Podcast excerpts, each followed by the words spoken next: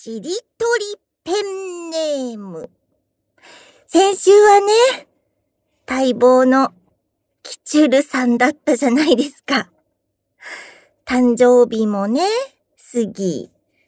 いい、いい誕生日週間だったね、キチュル。今日は、キチュルさんのルから始まるペンネームのご紹介なんですけど、そういえば、キチュルさんってなんでキチュルさんって言うんだろうなんか方言かななんとか、キチュル、キチョルみたいな。キチュル違うのかなさて、ル、キチュールさんのルーから始まるペンネームを探しました。20世紀まで遡りました。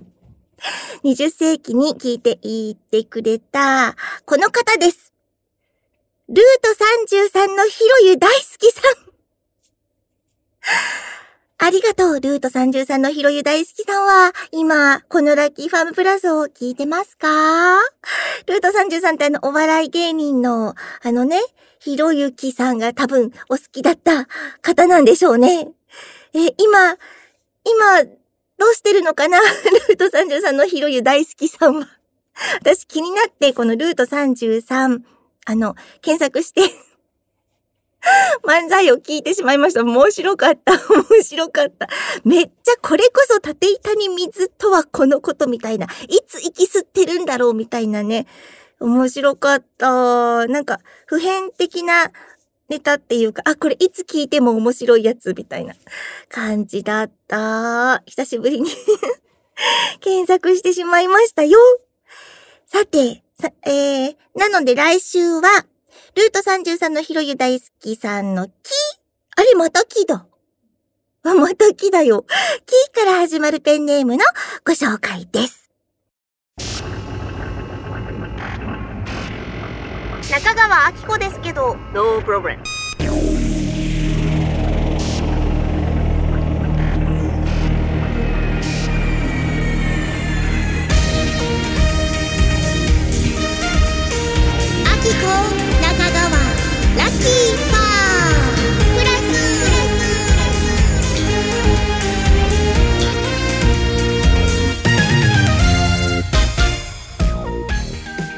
日差しを集めて海は青いプリズムさあ今週も始まりましたラッキーファームプラスまだ夏が終わらない感じちょっと涼しくなってきたところもあるかな、えー、今日私はまだ暑い。まだ夏な感じがしている。さあ今日は、えー、私のめっちゃプライベートな話からちょっとお知らせもあったりしてまたわちゃわちゃと40分間が過ぎていくのかな？最初からもう40分諦めてもう40分言ってますけども。はい今週も最後までよろしく。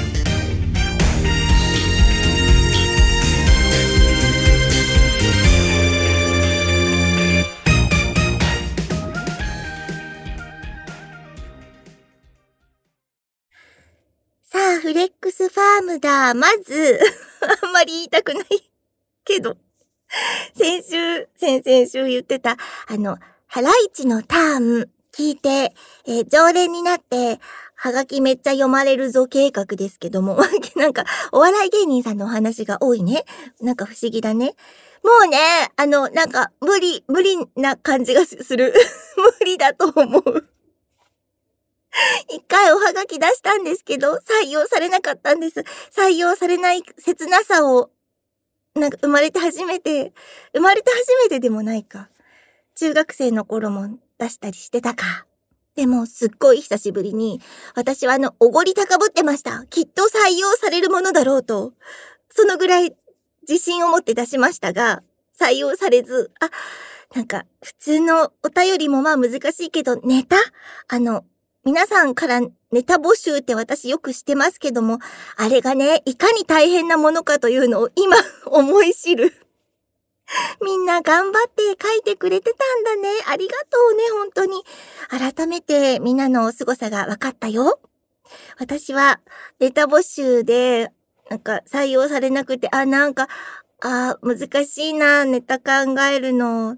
で、あの、あ、きっとこの番組は私のカラーには合わないんだわ。って。めっちゃ、なんていうの？ど、どこから目線？みたいな感想を。きっとね、あの、合う合わないってあるじゃない。番組のカラー、ね、お便りをこう募集する、その、ネタのカラーみたいなのもあるやん。きっと私向きじゃないんだわっていう。後ろ向きなんだか前向きなんだかわからない感想を持ちました。なので、あの、私ダメだと思うと諦めるのも意外と早いんですよ。なので、もう諦めました。諦めた。でも、あの、おはがきというかお便りを出す楽しさは、ちょっと久しぶりに思い出したので、またどっかの番組に送ってみたりするかもしれない。そしたら、なんかいつかツイッターとかで報告するかもしれない。でも今回の企画に関しては、これにて終了。早い。諦め早い。そうなんですよ。ちょっとね、あ、これはいつまで経っても私のハガキは きっと採用されないに違いないって思っちゃったんだよね。うん。さて、そんな残念なお知らせがもうとっとと紹介しちゃって、それで、先週ほら、あの、エンディングの歌詞を募集したじゃないですか。で、ちょっとタイムラグがあるもので、皆さんからのリターンのおは、おはがき、お便りはまだ届いていないんです。なので、まだ歌詞は、ちょっと寝かせておく感じ。どしどしご応募ください。自分だったらこんな歌詞、こんな単語を入れるに違いないと思う。あの、安倍淳さんの作ってくれたエンディングのイメージの私はこんなイメージだよっていう単語をね、送ってくれたらめっちゃ私が楽しみます。です。じゃあ今日は最初にどうしようかな。えー、っとね、うんとお、お知らせからいこうかな。お知らせ。今日の、今日配信、えっと、9月20日配信回なんですけど、おー、ちょっと待って、29回ってことは、29、30、31、32、33、え、今日合わせて5回しかないの？いやー。でもね、きっとあのー、いつも通りやって終わると思う。このまま、いつも通り。みんなもきっとそれを望んでいるに違いない。でね、お知らせなんですけど、うんとね、来月、今、なんかなった？あ、ひょっとしたらイロハスかなイロハスが鳴ったっぽい。来月の10月、えー、9日。私が出るのは9日なんですけれども、イベント自体は8、9、10とあります。何かっていうと、声優の森のりひささんの、えー、50、あ、50、30、 Face to Face なるイベントがありまして、生誕50周年をお祝いするとともに、芸能生活30周年を お祝いする、えー、スペシャルステージがあります。10月8、9、10とあって、私その真ん中の9日、これは日曜日ですね。9日日曜日に2ステージ出させていただきます。えー、お昼の2時からの回と、夕方の6時半からの回、どちらも出ます。これね、どういうイベントかっていうとちょっと長くなりますが、言っていいですか？森のりひささんは、うんと、劇団、演劇集団、劇団じゃない、演劇集団、犬っころという劇団に所属してまして、で、私、犬っころさんのお芝居結構前からずっと追いかけているんですけれども、すごい面白いんですよ。これがまた。あの、コメディなのね。勘違いが勘違いを呼ぶ系のコメディなんですけど、まさにあの、三谷幸喜さんの舞台みたいな、もう、ほんと爆笑必至っていう、もう、どの本見ても面白い。本当に面白い。あの、ハニシューさんという、えー、雑記の脚本家の方がいらっしゃいましてね。その方が毎回書かれてるんですけれども、実は、ハニシューさんって、あの、まあ、世を忍ぶ仮の名前っていうか、まあ、ペンネームなんですけれども、あの、正体、今年になってからだよね、明かしたんですよ。えっと、なんで正体を隠してたかっていうと、あの、脚本家が本業じゃ、どうした私 水を飲むね。あれ？今日調子良かったのにな。全然、あの、調子いいんですよ。調子いいんです。もとい。えっと、脚本家が本業じゃなくて、うんと、実はあの、元ジャニーズの、うんと、佐野瑞希さんという方なんですね。もう、聞く、聞いてびっくりっていう人もいると思いますけど、そうなんです。あの、元ジャニーズさんなので、なのでというか、仮の他のペンネームの、うん、ハニーシューさんという名前で、脚本をずっと書いていらっしゃったわけなんですが、その、その脚本がめちゃくちゃ面白いんですよ。本当に。でね、その、演劇集団犬っころさん以外でも、この脚本で別な、別な方がやってらっしゃったりするんですけども、あの、元々の犬頃だから犬面っていう風に呼ばれている、えー、人た、人たちが、人たちが、劇団員さんがいるんですが、あの、最近ね、ちょっとあの、故郷に帰られたり、ちょっと、ちらほらと、あの、抜けてしまうメンバーさんがいたりして、寂しい限りだったのですが、今回、このイベントに、戻、戻ってきてくれるというか、特別に参加してくださるんです。その、ふるさとに帰っていたメンバーがね。それもまた、すごい、あの、本当に、最初で最後の機会というか、この機会を見逃すなって本当声を大にして言いたいんですけど、もともとのその犬面の方たちがもうね、みんなコーヒーのめっちゃ濃いメンバーでもみんな面白くて、本当によく集まったこの濃いメンバーがっていう感じなんですよ。それがね、今回集結するんです。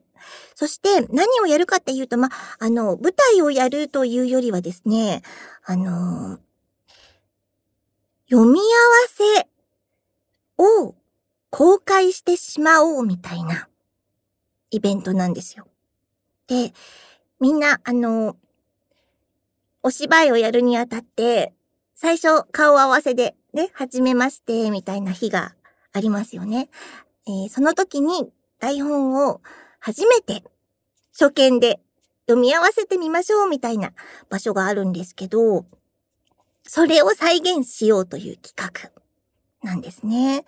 しかも、キャストがその場で 決まるどうやって決めるんだろう網だくじとか、くじ引きとかなのかなその場で決まるらしいんですよ。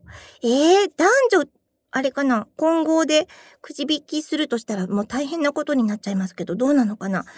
で、そうなの。当日に自分の 役が分かって、で、ドキドキしながら読み合わせをするっていうのをみんなに公開します、みたいな。そういうイベントです。えー、10月9日のお昼も夜も同じ役者さんが出られるんですけれども、なんと、夏木りおさんも一緒に出る りおさんとまた一緒に舞台に立つそして私的には、あの、一番初めに犬頃を見たその犬コロのヒロインをやっていらっしゃった杉本美咲さんという方が一緒に出てくださる。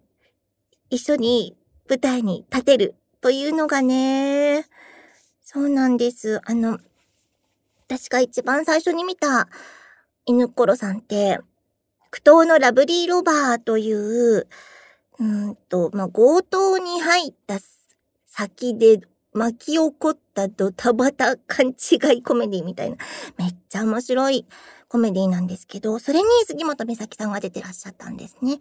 そして私ご縁をいただきまして、その数年後に、まさに森のりひささんにお誘いいただいて一度だけ犬っころの舞台に出させていただいてて、その舞台でやったのがまた、苦闘のラブリーロバーなんですね。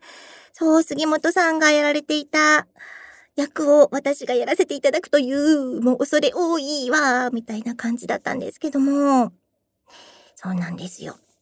で、今回、どんなお話をやるのかっていう、えー、犬ころ見たことないよっていう方には、こう、タイトル聞いてもちょっとわからないかもしれないんですけど、とりあえず お伝えしておきますね。お昼の会がスペーストラベロイド。そして夕方の会がご町内デュエルとなっております。えー、さらに、あの、私が出てない回でも、あの、めっちゃ面白い、絶対面白い、もう、太鼓判みたいな感じなのでご紹介しておきますと、えー、10月8日土曜日にはお昼の会でその苦闘のラブリーロバーをやります。私がやらせていただいた、えー、クリスマスを、うん、クリスマスの頃のお話でね、めっちゃ面白いので、ぜひ見てみてほしいな、これも。で、8日土曜日の夕方の会は恋するアンチヒーロー。そして、えっ、ー、と、10月10日の月曜日のお昼の会が、回れ無敵のマーダーケース。えー、10月10日の夕方の会が言えないアメイジングファミリーというもんね、どれを見ても面白い。私全部見たいって本当に思ってしまう。これは全部見たい。全部面白い。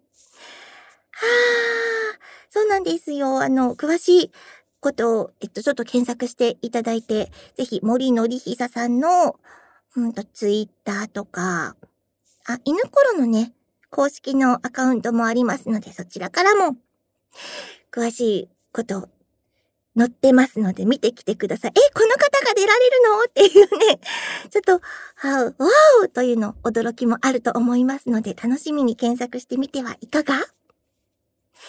以上。あ、いっぱい喋っちゃったね。あれあれ。まあ、いい、いいのよ。私ほんと、あの、犬っころオタク、今パキンってなったのはイロハスです。だからレコーディングとかさ、スタジオにイロハス持ち込んじゃダメっていうの常識なのに。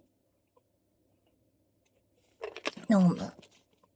そうなんですよ。私、犬っころオタクというか、ほんと犬っころファンなので、熱く語ってしまいましたが、皆さんからのお便りも読まなきゃ、読まなきゃ、読まなきゃ、読まなきゃ。久しぶりにまべまぼさんから来てる、なべまぼさん。まべまぼさん頑張ってあのー、あれを目指して、殿堂入りを。社長、おはこんばんちは？ラッキーファーム27回で社長が、消化、消化できたとおっしゃったのを聞いて、あ、あれね、いろんなコーナーをね、消化できた。とおっしゃったのを聞いて、思わず消化消化とつぶやいてしまった私をどうかお許しください。ではでは。PS、赤い講談ジリオンのエンディング、プッシュ、名曲ですよね。ありがとう。私が冒頭でね、好きならば好きと意思表示と言ったのが赤い講談ジリオンというアニメのエンディング、プッシュでした。そうなんですよ。私、青森に住んでて赤い講談ジリオンがオンエアされてなくってね、それでも、あの、好きという気持ちを持ち続けて、えー、あるじゃないですか。アニメ、アニメ雑誌とかで紹介されてて、わ、面白そう。そうか。ねえ。これは、これは見たいぞ。面白そうだぞ。関俊彦さん、井上和彦さん、そして水谷優子さん。ねえ、未だに見てないんですよ、私赤い講談尻を。見ようと思えば見れるじゃないですか。でも、田舎にいて赤い講談尻を見たいなと思ってて、でもどうしても見れなくて、えー、その当時まだ LP だったんですけど、ん？オーディオドラマを買ったんです、初めて。生まれて初めて。で、そのオーディオドラマで、あ、主人公の声はこんな声か、ヒロインの声はこんな声かって知るっていう衝撃の体験があってね。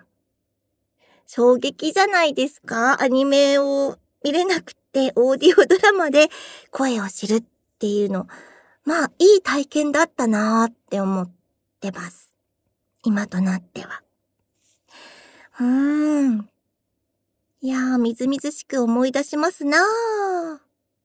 そう。私はアニメをまだ見ていない。でもそれでいい。それでいい気がする。そう、そうね。そうか、そうかってつぶやいてしまったのね。よいよ、よいよい。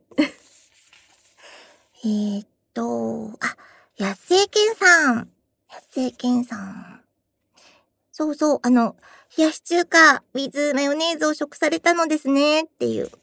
そうなんですよ。食されました。美味しかったですよ。えー、今年、今年の夏は一度も冷やし中華を食べることがありませんでした。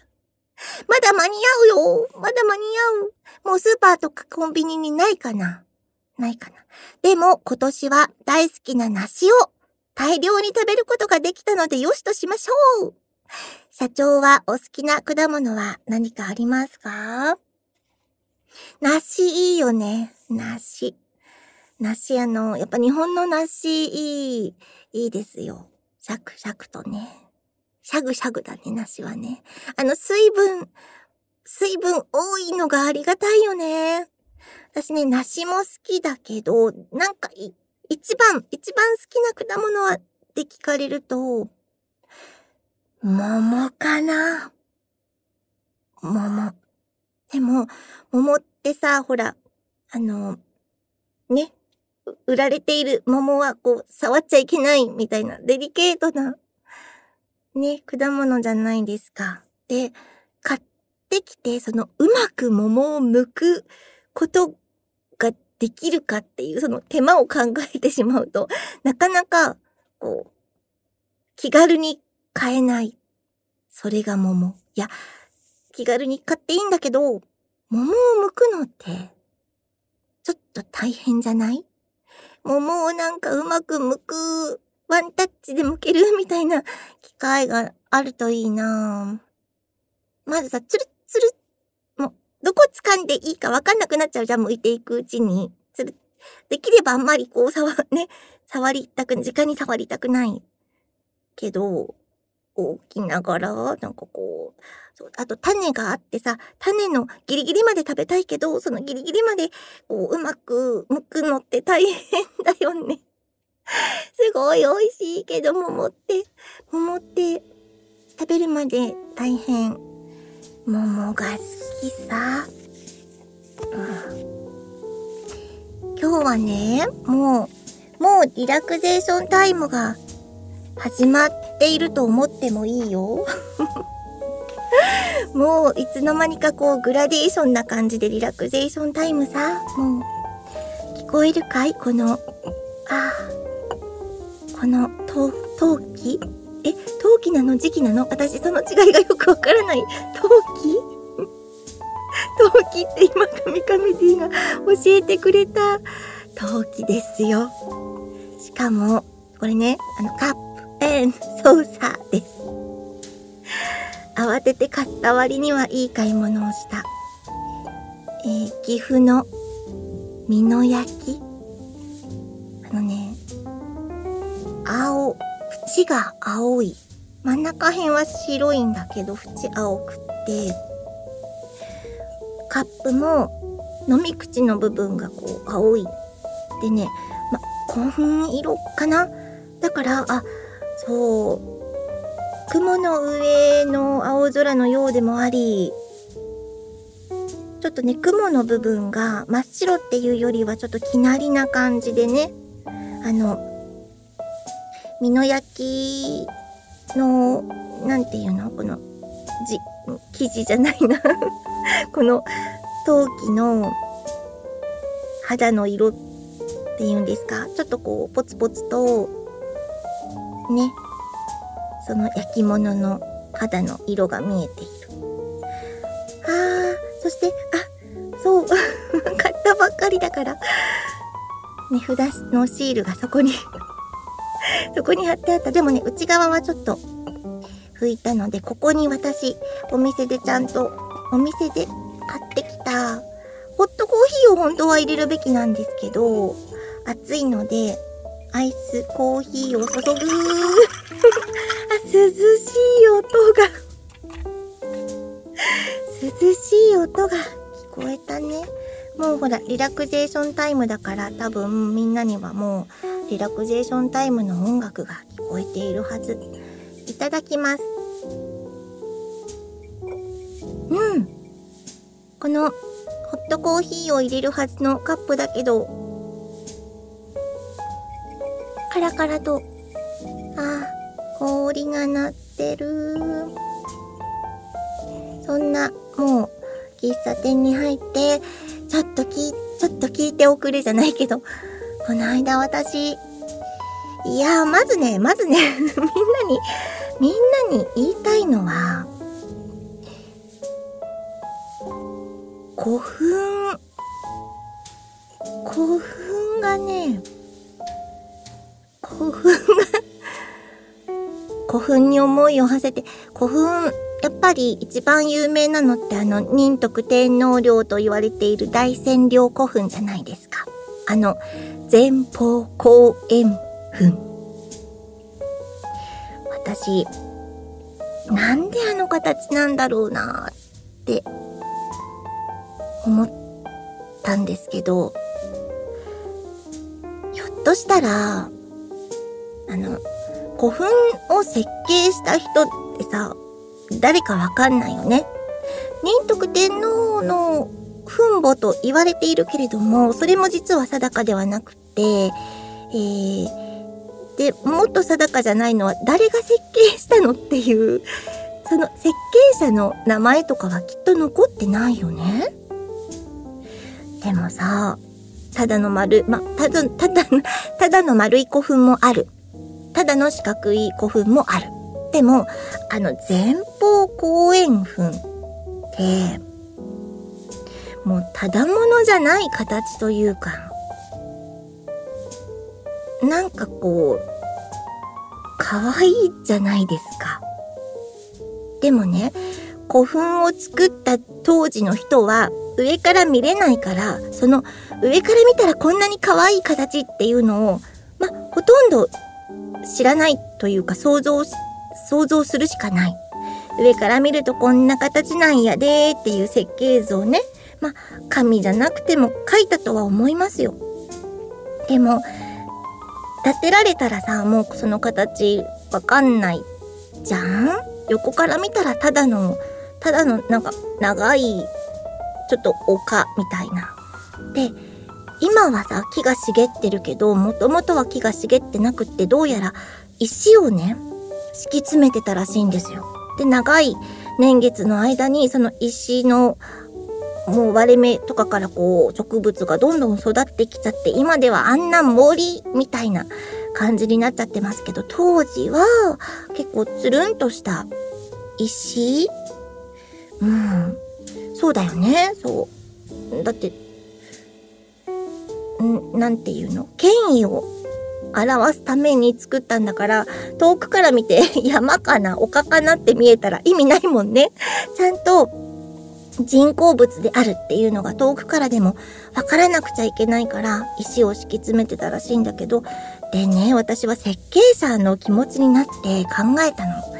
長い間このお墓が、もう、ほんと何百年何千年と残ってほしいと思った設計者は、その形をちょっとこう、愛しい形にすることによって、後世の人に大事にしてもらおうって思ったんじゃないかな。きっとね、あの、今はこんな、ま、平屋とかさ、そんな高い建物のない時代だけど、時が経てば、何百年何千年と経てば、きっと天をつくような建物とか、建てるだろう。人類は。もしかしたら空を飛ぶかもしれないってそこまで考えて上から見た時に、どうだいこの形。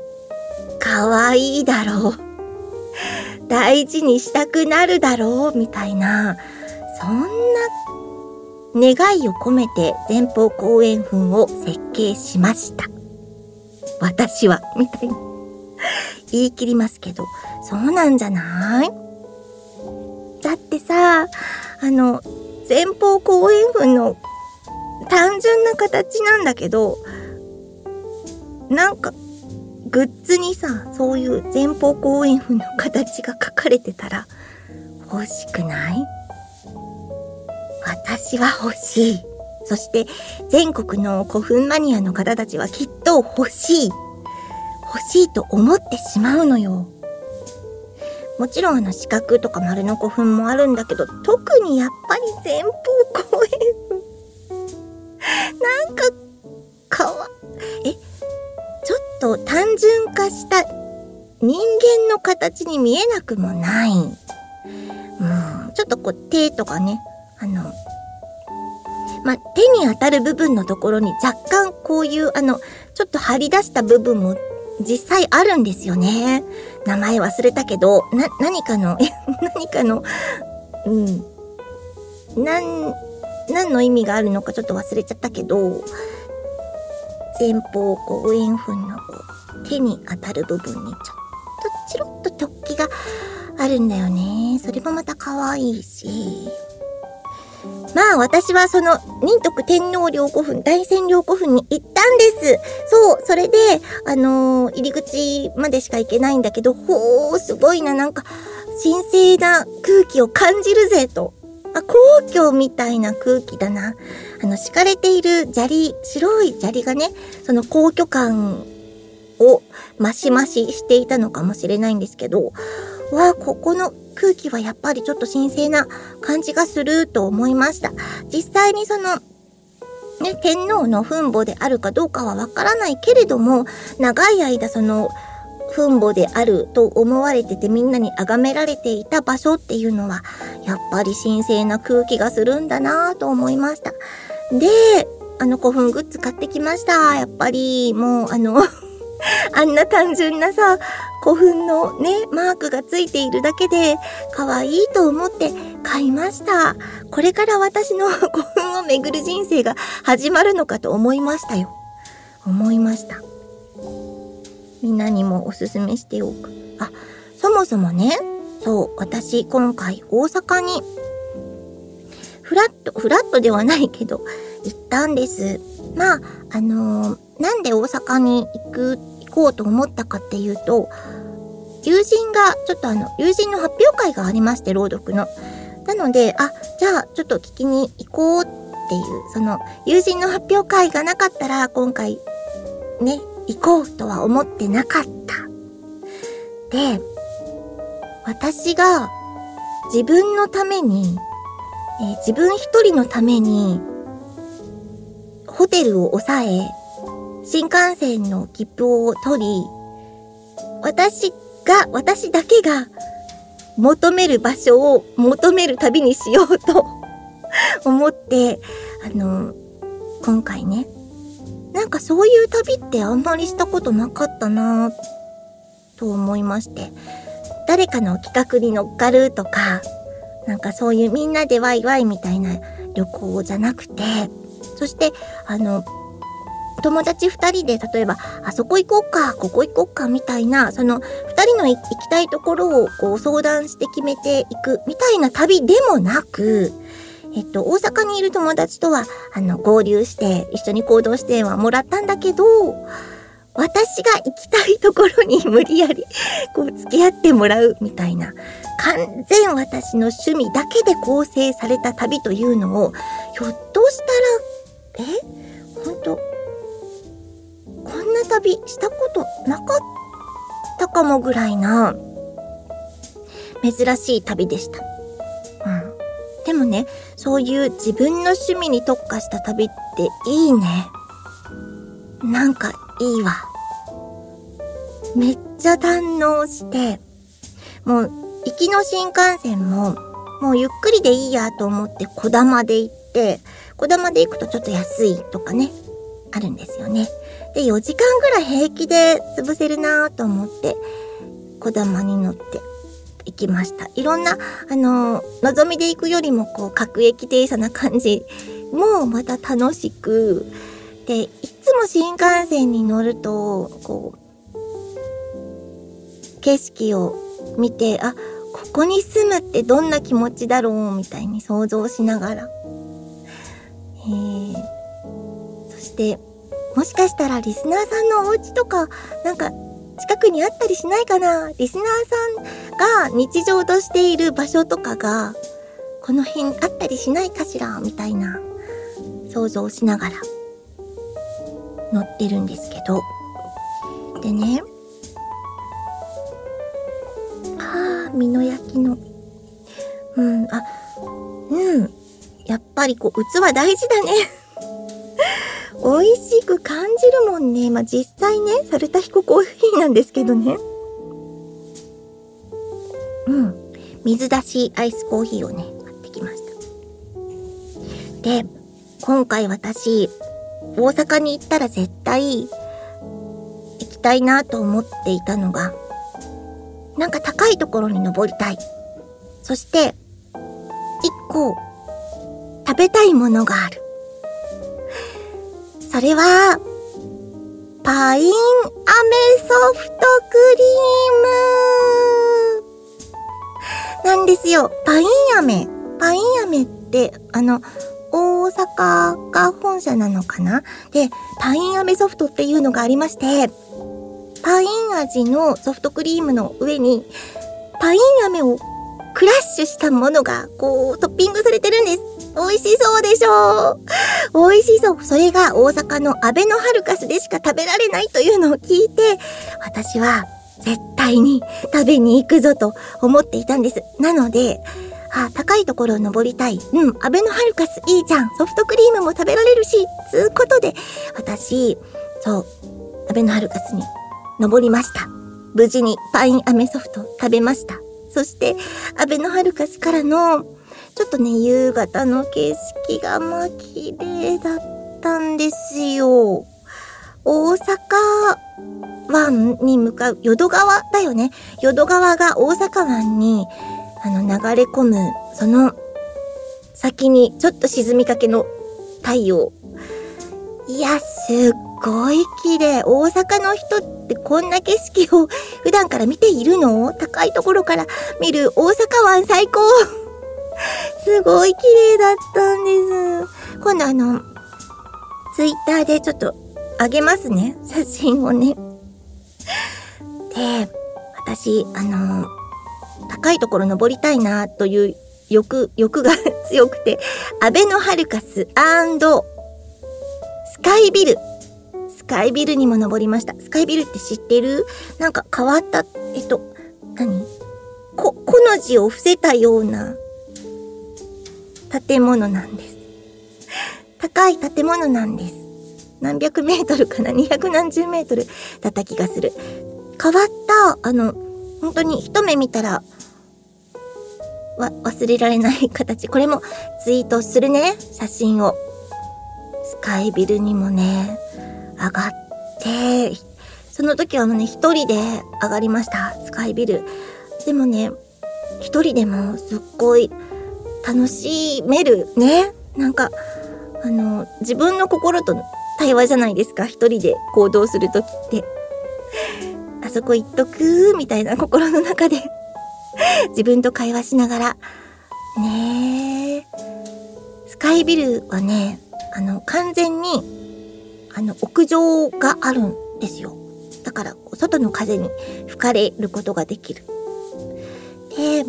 ぱり、あの、大阪の北の方って、その、淀川が流れてて、淀川沿いがちょっと緑地になってて、そのそれがね、とってもいい感じなんですよね。こう、都会を流れる川、ちょっと緑があって、で、とっても綺麗、綺麗なの。その淀川がまたね、その大阪湾に、もう、河口好きなのかな私。大阪湾に流れ込む河口が、やっぱり綺麗なんだよね。うん、めっちゃ写真撮っちゃいました。いやー、一人、一人旅もなかなかいい。うん。すごい久しぶりだった気がする。完全な一人旅って私実はなくって、えー、友達と現地で合流するみたいな。それまでは一人旅。みたいなのが、うん、それは何回かあるんですけど、その一人旅部分っていうのも結構、うん、大、大事だなっていうか、時々欲しい時間だなーって思いました。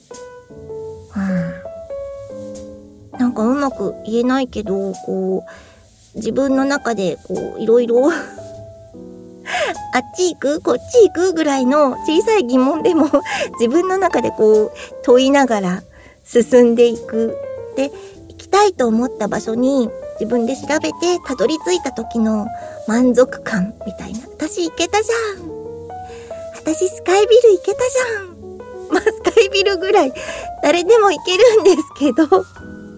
でもね、地図、スマホで、まあ、スマホがあれば今はね、迷いませんけども、スカイビル行って、で、この建物好きなので、そのスカイビルの形がちょっととっても気に入って、スカイビル、えっと、何ミニチュアガチャガチャみたいなのも、旅先だとね、普段ならちょっとあガチャガチャ、うん、迷う、まあ、いっか、みたいに通り過ぎちゃうことが多いんですけど、旅先だと。ここで引かなければ後悔するであろうと思いながらガチャガチャを回し、あ、一番欲しかったやつ、当たったみたいな。珍しいんですよ。私、くじ運そんなにないので。うん。ああ。ねえ、なんか、飲む、飲むたびに、あ、岐阜、美濃焼きかって。美濃焼き。岐阜は、やげやげだっけ？やげ。やげやげって言うんでしょ？美味しい。なんたってほら、私、岐阜クエストで岐阜を救った人間なのでね。やげやげ。はあ、まだ、まだみんなに語ってないことがありそうな気がするけど、もう42分だもん。だって、もうね、もうこれは、リラクゼーションタイムなんだもん。そう、よかったよ。なんか、大阪、半分一人旅。後半は二人旅。えー、古墳。古墳よ。前方後円墳よ。ほんと中には入れないんだけど、なんか学術調査で、あの、数年前に、うんと、ちょっとだけ、あの、外側の堀ぐらいには入ったんだって。堀かよって思うよね。中入ろうよって思うんですけど、堀だけ、堀の上しか掘れなかったみたいなんですよ。いやー、宮内庁管轄ですからね。もう、部活に入れないわけですけどもね。でも、あの、数年前に、えー、その、本体の部分、えー、前方後円墳の、その、なんだ、四角い方、四角い方の端っこの部分がどうやら崩れてしまって、偶然そこにちょっと崩れちゃったしってことで人が入ったらしい。で、その崩れた部分から、うんと、なんかね、こう、鎧？鎧が収められた石室のようなものが発見されたんだて。でもその鎧は本当に実際に使っていた、えー、鉄の鎧じゃなくって儀式の時に偉い人が着用したものだろうと言われているんですけどもね。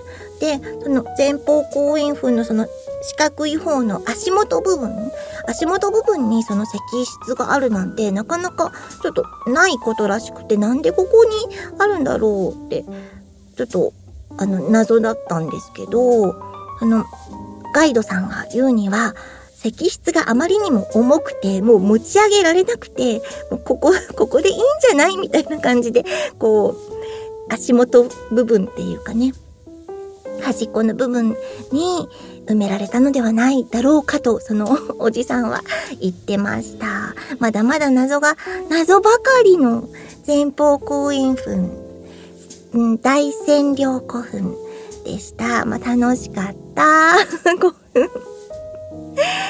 そう。みんなの住んでるところにも意外と近くに古墳ってあるかもよ。そうなのよ。意外とね、あの、こっそりひっそりあったりするからね。楽しい。いろいろ。歴史って大人になってからの方が楽しいね。うん。もう45分だ。大変だ。そりゃ、もう、あの、喫茶、喫茶小鳥、も そろそろ閉店の時間となりますよ。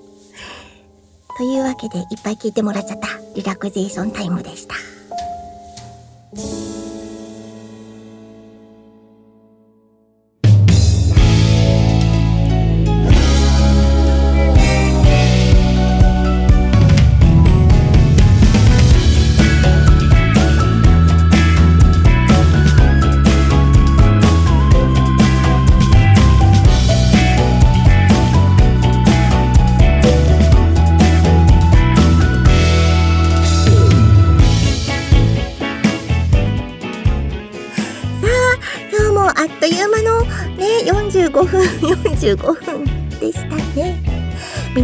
のお便りお待ちしてますよ。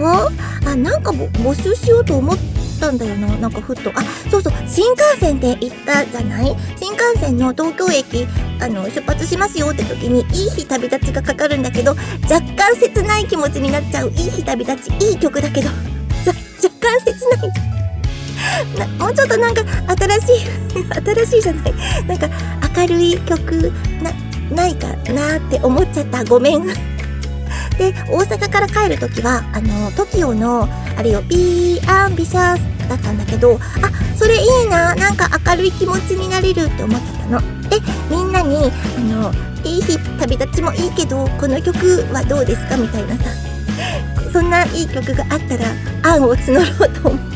あと5回しか今日合わせてあと5回しかないのにまだまだお便りを募集するという何かあのと普通歌でネタがないなって思う人はじゃあ新幹線でこの曲がいいんじゃないですか？みたいなお便りも待ってます。そしてエンディングの歌詞もね待ってるよ。もうギリギリまでみんなからのお便りを募集してしまうという。今日も45分。以上、えー、お付き合いくださりありがとうございました。45分。今日のお相手は中川明子でした。来週もこの時間にこの場所でね。この番組は従業員の皆様の提供でお送りしました。